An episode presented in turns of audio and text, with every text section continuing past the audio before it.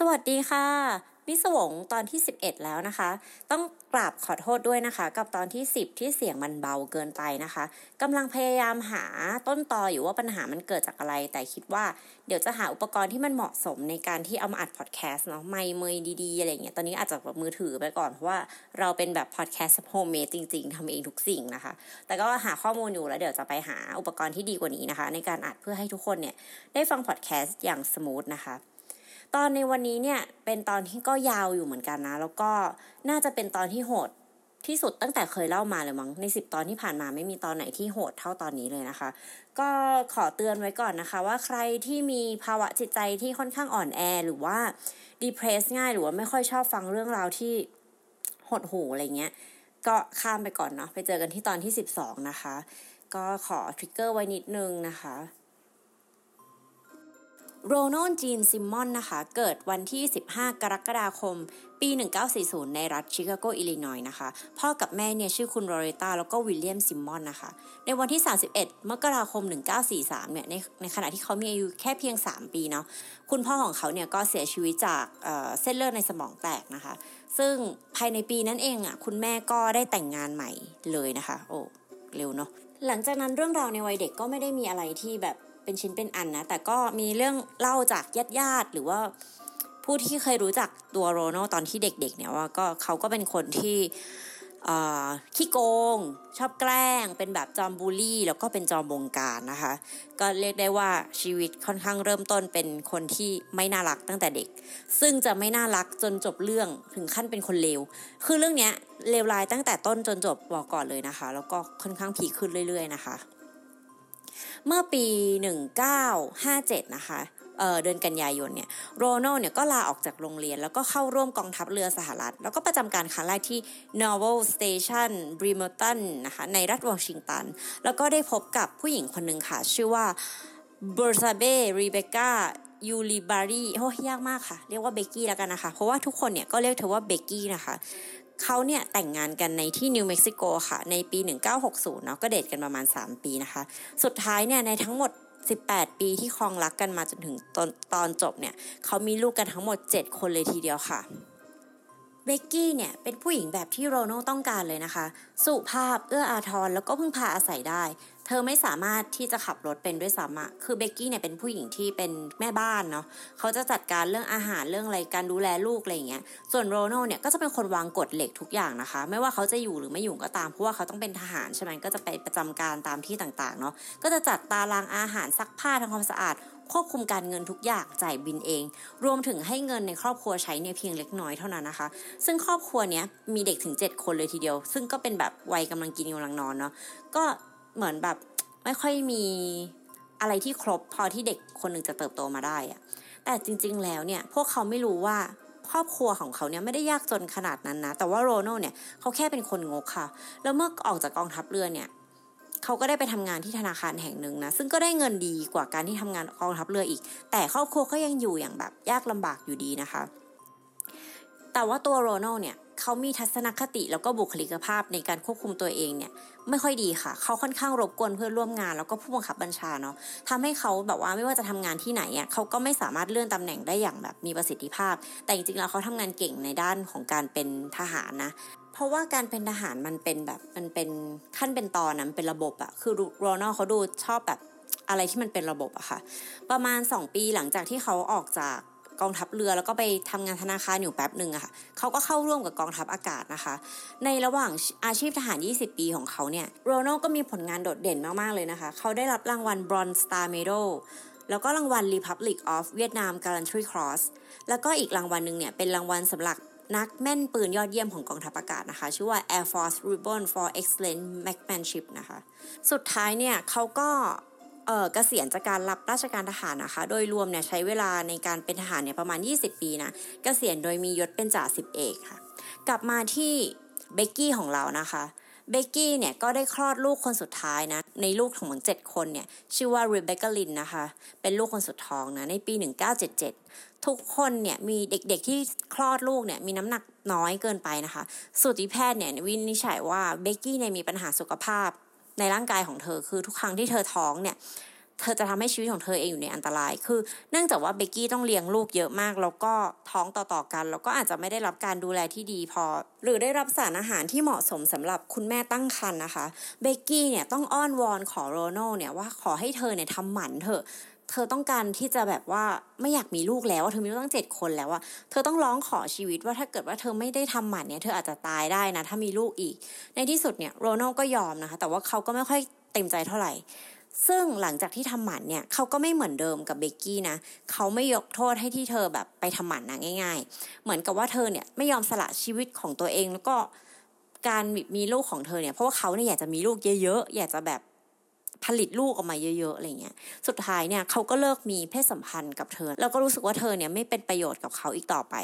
ในขณะเดียวกันค่ะ ความเลวร้ายก็คือเขาเริ่มหันไปสนใจตัวชิลามารีนะคะ ลูกสาวคนโตของเขาชิรามารีนะคะ เกิดในปี 1963 ค่ะ เดือนตุลาคมเนาะชิรามารีเป็นลูกคนโปรดของเขาเลย เพราะว่าโรโน่เนี่ยดูแลชิราดีกว่าลูกคนอื่นๆ เขาซื้ออุปกรณ์การเรียนอาหารกลางวันเสื้อผ้าให้กับชิรา แต่ไม่ให้ลูกคนอื่น ลูกคนอื่นก็คือต้องใช้ต่อๆกันอะแบบ มีอะไรก็อันนั้นแหละ ใส่อะไรก็ใส่อันนั้นแหละ แล้วก็กินอะไรก็กินหลังจากที่ชิรากินอะไรเงี้ยด่าลูกคนอื่น ดูถูกเหยียดหยามแต่กับชิล่าเนี่ยเรียกชิล่าว่า little princess บัง his ladybug บังเจ้าเต่าทองน้อยของพ่ออะไรอย่างนี้นะคะ แต่ในเมื่อมันไม่ได้เป็นแค่ความรักแบบปกติค่ะ เพราะว่าชีล่าเนี่ยพอเธออายุ 15 ปีเนี่ย พ่อของเธอก็เริ่มลวนลามเธอนะคะ ลวนลามแบบ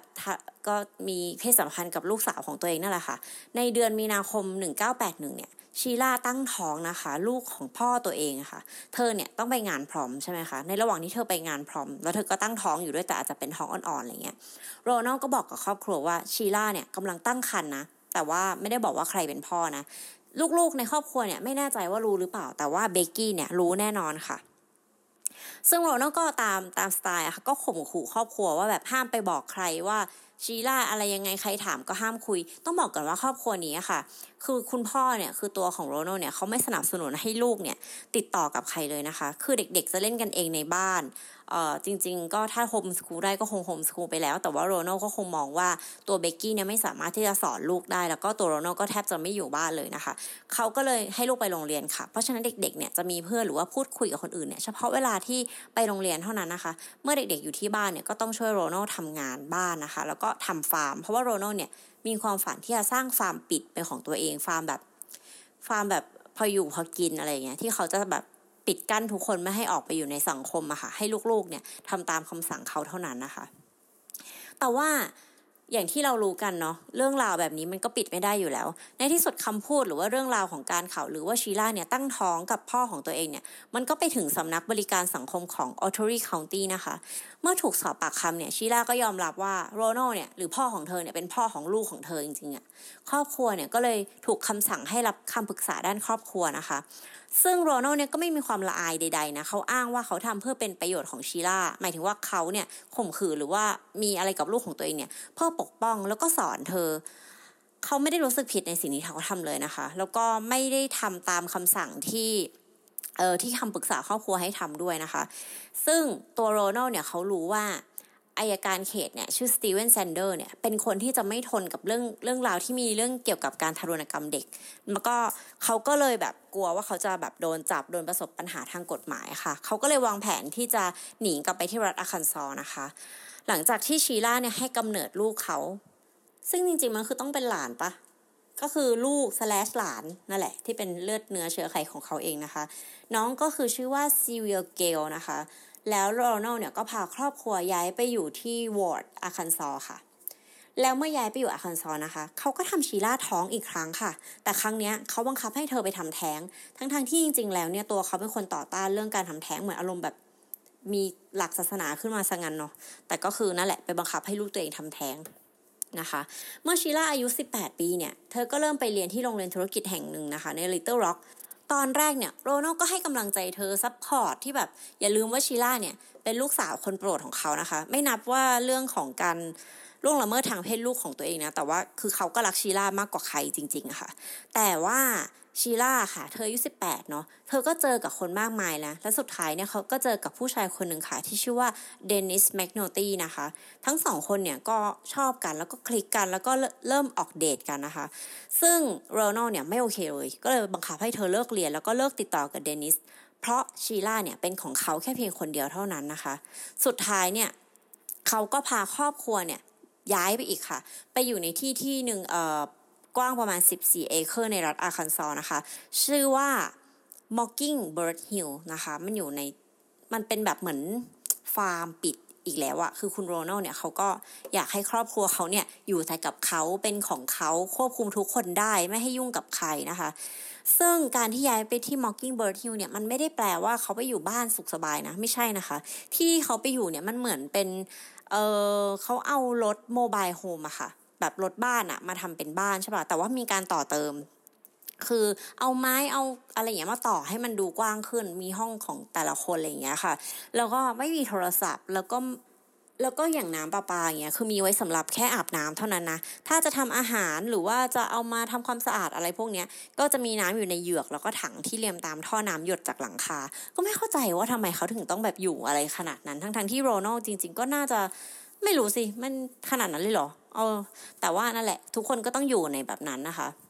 ซึ่งในขณะนั้นเนี่ยโรนัลก็มีความฝันที่จะเปลี่ยนอีพื้นที่รกร้างอันเนี้ยให้เป็นฟาร์มแบบที่เขาเคยทำในที่เก่าที่เขาอยู่นะเขาเนี่ยก็บังคับให้ลูกๆอะทำงานอย่างหนัก เพื่อให้จินตนาการของเขาเนี่ยเป็นจริง ความฝันของเขาเนี่ยเป็นจริงนะคะ ครอบครัวเนี่ยถูกสั่งให้ขุดหลุมลึกขนาดใหญ่ เดี๋ยวหลุมเนี่ยจะเอาไปทำอะไร เดี๋ยวเราจะมาเฉลยตอนจบนะคะ แต่ว่าโรนัลเนี่ยเขาไม่มีเงินเหมือนที่เคยมีในนิวเม็กซิโกเนาะเพราะว่าเขาอะลาออกแล้วก็สมัครงานแล้วก็ลาออกแล้วก็ไม่สมัครงานอะไรอย่างเงี้ยสุดท้ายเขาก็ไม่สามารถหางานราชการสบายๆที่มันเหมาะกับเขาได้อีกนะแล้วก็มีหนี้สินล้นพ้นตัวเนี่ยเพราะว่าเขาไปทำงานที่ไหนก็ทำได้ไม่นานนะคะ แล้วก็เป็นงานที่แบบได้รับค่าจ้างตอบตอบแทนต่ำอะไอพวกงานแบบ งานจะเออเขาเรียกอะไร งานตามมินิมาร์ทหรืออะไรพวกเนี้ย ซึ่งตัวโรนัลเองเนี่ยเขาทนไม่ได้นะ เพราะว่าตอนที่เขาเป็นทหารเนี่ยเขามี ranking ที่ก็สูง มีคนคอยดูแล มีอะไรอย่างนี้เขาก็รู้สึกว่าสิ่งที่เขาทำเนี่ยมันไม่เหมาะกับเขาเลยนะคะ แล้วโรนัลก็ได้ได้งานที่หนึ่งค่ะ เป็นสำนักงานกฎหมาย ซึ่งเขาทำงานเป็นเสมียนนะคะ ในที่ที่นั้นเองค่ะ เขาเริ่มจีบเพื่อนร่วมงานนะคะ ถึงขั้นคำว่า harass เลยดีกว่า เพื่อนร่วมงานคนนี้นะคะ ชื่อว่าเคที่เคนดริกค่ะ เคที่เนี่ยพยายามบอกปัดโรนัลเนาะแต่ว่าโรนัลก็ไม่ถอย โรนัลเนี่ยตามไปถึงบ้านแล้วก็แบบ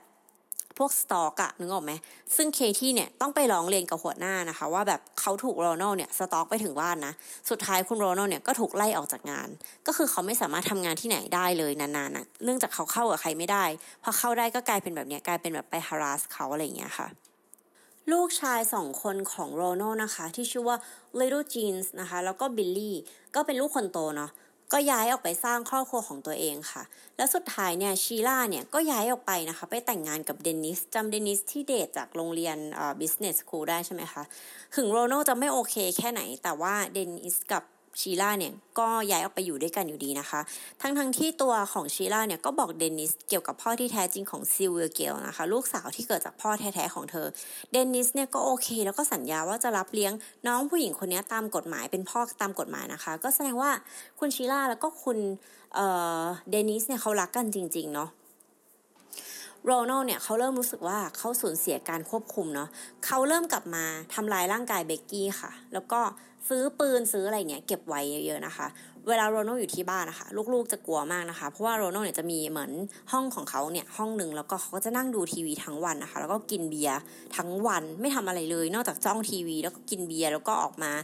ด่าลูกตบเมียอะไรประมาณนี้นะคะ แล้วก็เอาเป็นว่าน่ากลัวนะคะและแล้วก็มาถึงช่วงคริสต์มาสนะคะ ในปี 1987 นะคะ ฟางเส้นสุดท้ายของโรนัลเนี่ยเขาเจอจดหมายของเบกกี้ค่ะ เบกกี้เนี่ยได้เขียนจดหมายคุยกับลูกๆนะคะ คือลูกๆทุกคนเนี่ยพยายาม encourage ให้แม่ แล้วก็น้องอีก 4 คนที่เหลือเนี่ยย้ายออกมาจากโรนัลนะออกมาจากบ้านแล้วก็มาอยู่กับลูกคนอื่นก็ได้หรือว่าไปตั้งตัวใหม่ที่อื่นนะคะ เพราะว่าก็ไม่อยากให้ลูกๆคนอื่นเนี่ยเติบโตมากับพ่ออย่างโรนัลเนาะแล้วก็ไม่อยากให้เบกกี้แม่ของพวกเขาเนี่ยต้องถูกพ่อเนี่ยทำร้ายตบตีอยู่เป็นประจำนะคะ ในจดหมายเนี่ยมันก็จะมีข้อความที่เบกกี้เนี่ยเขียนประมาณว่าตัวเบกกี้เนี่ยวางแผนมานานมากแล้วที่อยากจะไปจากโรนัลแต่เนื่องจากว่าตัวเธอเองอะไม่เคยทำอะไรเลย หมายถึงว่า ก่อนหน้าที่เบกกี้จะแต่งงานกับโรนัลเนี่ยเธอก็ไม่เคยทำงานนะคะแล้วเธอก็แต่งงานตอนที่อายุยังน้อยมากๆอะไรเงี้ยซึ่งเธอก็คือไม่เคยทำงานเลย เธอก็รู้สึกว่าชีวิตเธอเนี่ยมันไปไหนไม่ได้เลย ไม่มีไม่มีทางไป ไม่มีความมั่นใจมากพอที่ว่าจะเดินออกมาจากโรนัลแล้วเธอกังวลนะคะว่าเธอจะหาเลี้ยงดูลูกที่เหลือยังไงหรืออะไร มันก็เป็นความกังวลที่แบบผู้หญิงที่ ไม่ไม่มั่นใจในตัวเองอะเนาะน่าสงสารเธอนะคะ เพราะว่าตลอดชีวิตที่เธอแต่งงานกับโรนัลมาเนี่ยสิบปี แล้วก็ที่ผ่านๆมาเนี่ยมันคงทำให้เธอแบบมองไม่เห็นทางออกว่าเธอสามารถจะทำอะไรได้บ้างนะคะ ในวันที่ 18 ธันวาคมปี 1987 เนี่ยนะคะ ก่อนจะคริสต์มาสประมาณหนึ่งอาทิตย์ โรนัลลาออกจากงานพาร์ทไทม์ที่ซินแคลร์มินิมาร์ทก็ออกมาอยู่บ้านเฉยๆ กินเบียร์ทั้งวันนั่งดูทีวี แล้วเขาก็รู้ว่าช่วงเวลาคริสต์มาสเนี่ย เดี๋ยวครอบครัวที่ย้ายออกไปแล้วเนี่ยก็จะกลับมาเยี่ยมทางครอบครัวของเขานะคะ แต่ว่าหันเช้าวันที่ 22 ธันวาคมค่ะโรนัลตัดสินใจฆ่าสมาชิกทุกคนในครอบครัวของเขานะคะ คนแรกที่เป็นเหยื่อเนี่ยก็คือเบกกี้แล้วก็ลิโ t จีนลิโ t จีนคือลูกชายคนโตที่ย้ายออกไปแล้ว แล้วก็มีเมียแล้วก็มีลูกนะคะเขาเนี่ยกลับมาที่บ้านแล้ว เมื่อเขาฆ่าเบกกี้ด้วยปืนพกอะคะ่ะลำกล้องจุดสองสองเนี่ยเขาก็ฆ่าลิโ t จีนต่อนะคะแล้วก็ฆ่าบาบาร่าค่ะหลานสาววัยสามขวบของเขาเองนะคะ ซึ่งเป็นลูกของลิโ t จีนค่ะ ด้วยการบีบคอหูบีบคอเด็กสามขวบอะให้ตายเหอะ ซึ่งโรนัลเนี่ยทิ้งศพในหลุมที่เขาบังคับให้ลูกๆ ไว้ขุดเอาไว้ก่อนหน้านี้ค่ะ หลังจากนั้นเนี่ยก็รอให้ลูกคนอื่นๆกลับมาบ้านนะคะ เพราะว่าลูกก็ยังไปโรงเรียนอยู่ใช่ไหมคะวันที่สองมันก็ยังไม่ใช่วันหยุดคริสต์มาสเนาะก็อย่างเดิมค่ะ คือระหว่างที่รอให้ลูกกลับบ้านเนี่ยก็ดื่มเบียร์ข่าเวลาดูทีวี ในขณะนั้นเองในหลุมเนี่ยก็มีศพของ จีนลูกคนโตแล้วก็หลานสาวนะคะ บาบาร่านะคะ เมื่อถึงเวลาเลิกเรียนเนี่ยที่ลูกๆจะกลับมาบ้านนะคะ คุณพ่อโรนัลเนี่ยก็ไปรอทักทายพวกเขาที่สนามค่ะด้วยแบบคริสต์มาสฟีลลิ่งเลยนะคะ แล้วก็บอกพวกเขาว่าคุณพ่อเนี่ยคุณโรนัลเนี่ยมีของขวัญให้กับเขานะ แต่ว่าจะให้แค่ทีละชิ้นทีละคนนะคะ ลูกๆของเขาเนี่ยได้แก่โรเรตาอายุ 17 ปี เอ็ดดี้อายุ 14 ปี มาเรียนาอายุ11 ปี แล้วก็รีเบคก้าอายุ 8 ปีค่ะ สิ่งที่เขาให้กับลูกก็คือการฆ่าค่ะ เขาเริ่มฆ่าลูกคนแรกก่อนคือโรเรตานะคะ ลูกสาววัย 17 ปี ซึ่งเขารัดคอแล้วก็กดถังน้ำที่เป็นน้ำฝนนะคะ หลังจากนั้นเด็กอีก 3 คนก็คือเอ็ดดี้มาเรียนาแล้วก็รีเบคก้าถูกสังหารแบบเดียวกันนะคะ ในขณะที่สมมติว่าตอนที่เขาฆ่าโรเรตาเนี่ยเอ็ดดี้มาเรียนาแล้วก็รีเบคก้านั่งรอแล้วก็ฟังเพลงคริสต์มาสอยู่ในบ้านนะคะ นึกออกไหมแบบเด็กๆอะ่ะคือแบบเอ้ยตื่นเต้นพ่อจะให้อะไรอะไรเงี้ยแล้วโรนัลก็พาพวกเขาเข้าไปทีละคนทีละคน แล้วในห้องนั้นเองเนี่ยที่เขาฆ่ารัดคอแล้วก็เอาหัวจุ่มน้ำในถังในถังรองน้ำฝนเพื่อให้แน่ใจว่าลูกทุกคนเนี่ยตายแล้วนะคะ แล้วเขาก็นำลูกทั้งสี่คนเนี่ยไปฝังไว้ที่หลุมเดียวกับคนอื่นๆค่ะ ที่มีคุณแม่แล้วก็พี่คนโตนะคะ คลุมเอ่อคลุมร่างของพวกเขาไว้ด้วยดินแบบหลุมหลวมเนาะแล้วก็ลวดหนาม แล้วก็วางเศษเหล็กเอาไว้บนหลุมศพเพื่อพยายามกันสัตว์เผื่อสัตว์จะมากินซากนะคะ เพราะว่าลูกๆที่เหลือเนี่ยซึ่งก็คือบิลลี่นะคะชีล่ากับครอบครัวของเธอเนี่ยยังมาไม่ถึงนะแล้วก็คิดว่าน่าจะมาหลังวันคริสต์มาสโรนัลจีนเซมอนคนนี้คุณพ่อคนนี้นะคะเขาก็รออยู่ที่บ้านค่ะสี่วันถัดมาหลังจากที่เขาฆ่าไปแล้วนะคะ เขาก็เป็นวันที่ 26 ธันวาคมค่ะ บิลลี่เรเนต้าภรรยาของเขานะคะ แล้วก็ลูกชายคนเล็กค่ะ ชื่อว่าเทรอะเป็นครอบครัวแรกที่มาถึงนะคะ เปิดประตูขึ้นมาปุ๊บ สิ่งที่โรนัลทำก็คือยิงบิลลี่ค่ะ แล้วก็เรเนต้าแล้วก็วางศพไว้ที่โต๊ะอาหารนะคะ ปูด้วยเสื้อคลุมแล้วก็ผ้าปูที่นอนของตัวเขาเองนะคะ แล้วเขาก็บีบคอน้องเทรค่ะ ซึ่งเป็นลูกของลูกชายของเขา แล้วก็เป็นหลานแท้ๆของเขานะคะ เหมือนเด็กคนอื่นๆนะแล้วก็ห่อตัวเขาด้วยพลาสติก แล้วก็วางร่างเล็กๆเนี่ยเอาไว้ท้ายรถหลังบ้านค่ะโคตรโรคจิตเลยอะ ถัดมาเนี่ยคือชีล่าลูกสาวที่เขารักมากที่สุด ลูกสาวที่เขามีลูกด้วยอะค่ะที่เขาเออล่วงละเมิดทางเพศเธอนะคะชีล่าเนี่ยมาถึงพร้อมกับเดนิสแล้วก็ซิวิเกลซึ่งตอนนี้อายุเจ็ดขวบแล้ว ซึ่งซิวิเกลเนี่ยคือลูกแล้วก็หลานแท้ๆของเขาเองนะคะแล้วก็มีไมเคิลค่ะ ที่เป็นเออลูกชายของชีล่าแล้วก็เดนิสเองอะค่ะ อายุ 21 เดือนเท่านั้นเองนะคะ ชีล่ากับเดนิสเข้ามาถึงเนี่ยเขาก็ยิงชีล่ากับเดนิสก่อนเลยเนาะแล้วก็บีบคอเด็กๆ ซึ่งก็คือซิลเวเกลกับเดนิสนะคะเขาวางร่างของซิลเวเกลและเดนิสเนี่ยไว้ในห้องอาหาร แล้วก็คลุมด้วยแจ็คเก็ตเหมือนร่างของอื่นๆนะคะ ร่างของไมเคิลก็ถูกห่อด้วยพลาสติก แล้วก็วางไว้ท้ายรถอีกคันในที่พัก อย่างไรก็ตามเนี่ยชีล่าเนี่ยด้วยความที่เป็นลูกคนพิเศษของเขาเนี่ยก็ได้รับการดูแลแบบพิเศษค่ะ ราะว่าร่างของเธอเนี่ยถูกวางไว้บนโต๊ะในห้องอาหารเนาะปูด้วยผ้าปูโต๊ะที่ดีที่สุดในครอบครัวเขามีนะคะ เป็นแบบเอาไว้ใช้เวลามีเทศกาลสำคัญ อย่างเช่นอีสเตอร์ หรือว่าคริสต์มาสอะไรอย่างเงี้ยค่ะ เป็นไงคะ แต่เรื่องที่เขาทำยังไม่หมดแค่นี้นะคะ เรียกได้ว่ามันเป็น killing spree ค่ะ มันไม่เหมือน serial killer นะ serial killer คือยังมีออกไปล่าเหยื่อ แล้วก็หยุดออกไปล่าเหยื่อ แล้วก็หยุดมี pattern ของการล่าเหยื่อ แต่ของคุณโรนัลเนี่ยมันเป็น killing spree อะคือฆ่าฆ่าไปเรื่อยๆฆ่าจนกว่าแบบจะพอใจฆ่าให้ได้แบบศพมากที่สุดเท่าที่เขาจะทำได้ค่ะ ในวันนั้นเองเนี่ยหลังจากที่เขาฆ่าครอบครัวของเขาทั้งหมดแล้วอะค่ะ เขาก็ขับรถเข้าไปในเมืองรัสเซวิลนะคะ ก็คือเป็นที่ที่เขาเคยทำงานต่างๆ เนาะ แล้วก็เข้าไปรับ ของขวัญค่ะ pick up พวกแบบ pre-order พวก Christmas gift ที่เขาจะเอามาให้ครอบครัวค่ะเขาก็ไปเอาของของขวัญนะทั้งที่เขาฆ่าครอบครัวทิ้งไปหมดแล้วอะเมื่อเสร็จแล้วเนี่ยด้วยความ chill เขาเข้าไปดื่มที่บาร์แล้วก็นั่งอยู่ที่บาร์แล้วก็กลับบ้าน แล้วก็รอจนถึงสุดสัปดาห์ค่ะ ในขณะที่รอเนี่ยเขาก็ทำเหมือนเดิมค่ะ นั่งดูทีวีกินเบียร์แล้วก็มีศพของครอบครัวของเขาเองเนี่ยเน่าเปื่อยอยู่ในห้องถัดไปอะค่ะ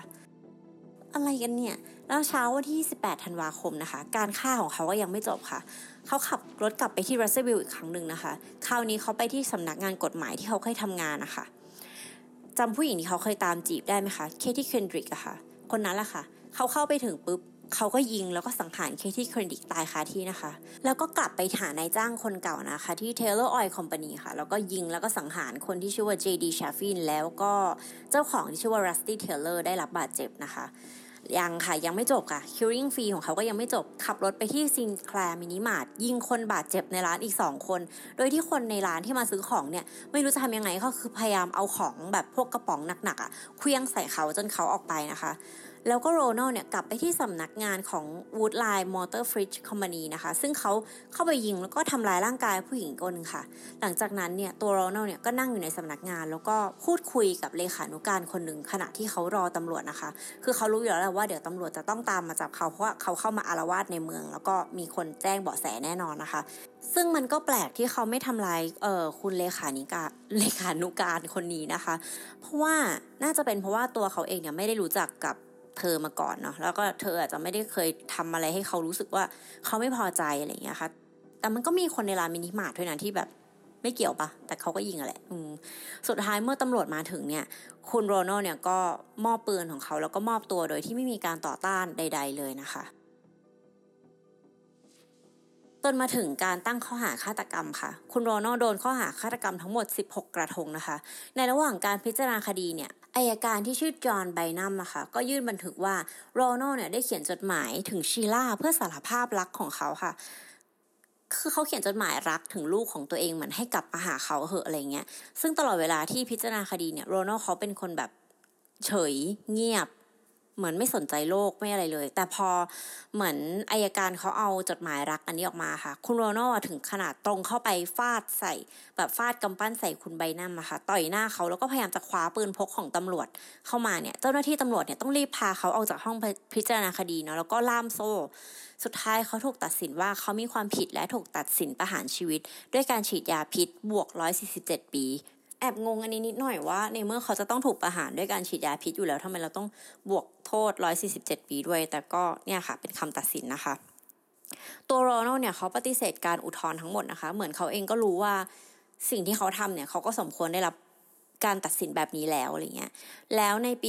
1990 นะคะ วันที่ 31 พฤษภาคมเนี่ยผู้ว่าการรัฐอาคันซอนนะคะ ก็ได้รับจดหมายลงนามจากประธานาธิบดีตอนนั้นนะคะ ซึ่งเป็นคุณบิลคลินตันนะคะ ก็ได้ลงนามให้ประหารคุณโรนัลจีนซิมมอนนะคะ ในวันที่ 25 มิถุนายน พศ 1990 เนี่ยแหละค่ะ สุดท้ายเขาก็เสียชีวิตลงด้วยการฉีดยาพิษประหารนะคะ ไม่มีญาติไม่มีเพื่อน ไม่มีคนรู้จักคนไหนเลยที่เข้ามารับศพของเขานะคะ สุดท้ายเขาก็ถูกฝังอยู่ในพื้นที่พื้นที่หนึ่งค่ะ ในวอร์เนอร์รัฐอาคันซอนะคะ เป็นยังไงคะจบไปแล้วกับ mass murder ที่น่ากลัว มาก ๆ ในคดีหนึ่งนะคะ เพราะว่าเขาฆ่าคนไปทั้งหมด 16 คนครอบครัวของเขาเองเนี่ย 14 คนนะคะ คือลูกๆภรรยาแล้วก็หลานๆของเขานะคะ มันแบบมันน่ากลัวเนาะที่คนคนหนึ่งเขาแบบอยาก ไม่รู้สิ คิดว่าคุณโรนัลเขาทำไปเพราะอะไรมีใครคิดยังไงบ้าง เราคิดว่าเป็นเพราะว่าเขาสูญเสียการควบคุม หมายถึงว่าการควบคุมแบบลูกๆ คือลูกๆเนี่ยเริ่มโตแล้วก็จะออกไปจากเขาเมียที่เขาคิดว่า เขาจะกดเอาไว้ได้ตลอด ก็กำลังจะไปจากเขา แล้วก็น่าจะเอาลูกๆไปด้วยนะคะเท่ากับเขาเนี่ยจะไม่เหลือใครให้คอนโทรลอีกต่อไปนะเราว่ามันน่าจะเป็นเรื่องเรื่องนี้แหละ แต่พอหลังจากที่เขาฆ่าฆ่าทั้งครอบครัวแล้วเนี่ยมันลำลามไปฆ่าคนอื่นด้วยก็เป็นเพราะว่าความแค้นที่ทุกคนเหมือนไม่ได้ทำตามอย่างที่เขาต้องการอะไรเงี้ยเราว่ามันเป็นเรื่องของการคอนโทรลนะ อันนี้ก็เป็นความคิดเห็นของตัวของเราเองนะคะ ไม่รู้ว่าทุกคนคิดว่ายังไงเนาะเข้ามาพูดคุยกันได้นะคะ ในเพจมิสวงนะคะ ก็จะโพสต์เรื่องคดีเอาไว้นะคะ ก็ขอบคุณมากนะคะสำหรับการติดตามมิสวงในตอนที่ 11 นะคะหวังว่าตอนหน้าก็ยังติดตามกันอยู่นะคะ จะมีคดีมาเล่าเอ้ยคดีตอนหน้าก็ใช้คำว่าสนุกอาจจะไม่ค่อยเหมาะแต่มันก็นั่นแหละ มันก็โหดแล้วก็น่าจะเหมาะกับคนที่ชอบแบบคดีโหด อีกคดีหนึ่งนะคะ เจอกันตอนหน้าค่ะกับมิสวงค่ะ ขอบพระคุณนะคะที่ติดตามรับฟังขอบคุณค่ะ สวัสดีค่ะ